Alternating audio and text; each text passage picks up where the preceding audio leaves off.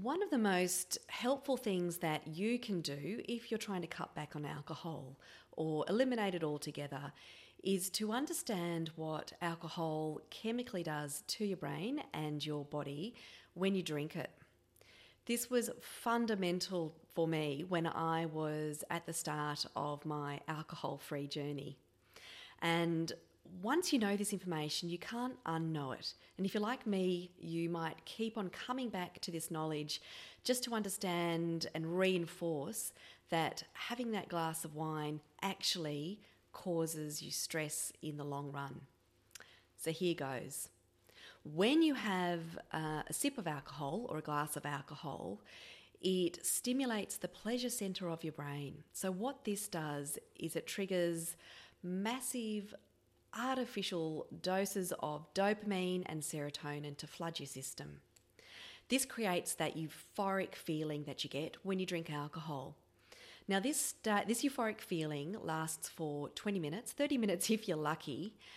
And then what your brain does is it recognizes that there's this foreign toxic substance that is in the system, ethanol essentially, which we put in our cars to make it go. And it tries to get rid of it or counteract it. So, the alcohol and the dopamine producing effect is a depressant.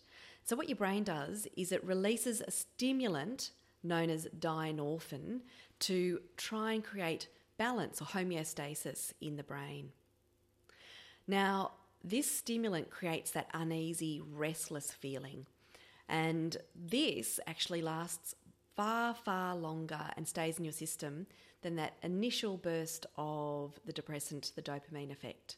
So you feel pretty good or relief for 20 minutes to 30 minutes max, and then dynorphin floods your system and seeks homeostasis. So that's why after that little period of time, you start to feel a little bit uneasy and restless. So, what do you do? You grab another drink, and the cycle repeats. And then what happens over a period of time as your blood, blood alcohol level increases is that the prefrontal cortex of your brain starts to become affected. And so this is responsible for those sorts of things like the blurring of your vision, the slurring of your words, um, the impact to your memory. So you might notice that the next day you can't remember conversations and other various pieces of the night. Well, this is the reason why. What your body also does, not it doesn't just release dynorphin as a stimulant, it also releases massive amounts of stress hormones, so adrenaline and cortisol. So what that does, it stays in your system for 6 to 8 hours, sometimes longer. So that is responsible for many people having what is known as the 3 a.m. wake up. That's when you, you wake up suddenly with that restless, anxious, uneasy feeling.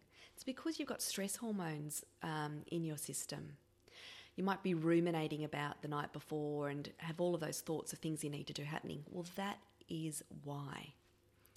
So, not only have you got a bad sleep, um, you've got that anxious, restless feeling coursing through your body, well, this actually lasts into the next morning and for a few days later.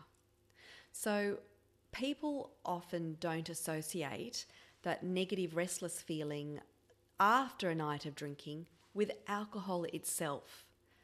So, what usually happens is over the next few days, because you're feeling slightly off and you're not associating with alcohol, when the opportunity arises again to have some more alcohol, you're actually more often than not drinking to try to counteract the feeling that alcohol caused in the first place. You're trying to restore the good feelings that you had before you drank alcohol that night before.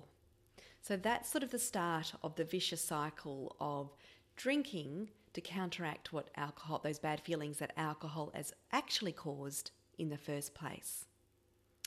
The other element of this is that because you're not associating the bad feelings with alcohol, is that you actually start forming beliefs that you need to have alcohol to start to enjoy the small things again.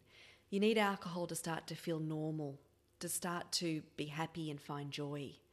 when in fact you had those feelings, that those joyful, happy, content feelings before that big night when you first had alcohol.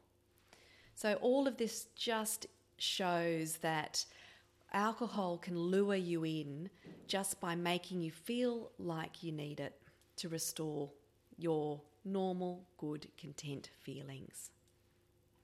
So, the next time you're drinking alcohol, I really invite you just to think through these basic steps of what happens to your bodies and brains when you drink it. Think through that one glass is only going to give me 30 minutes of relief, followed by hours and potentially days of feeling restless and uneasy and anxious. And that compounds and it exacerbates those bad feelings over time.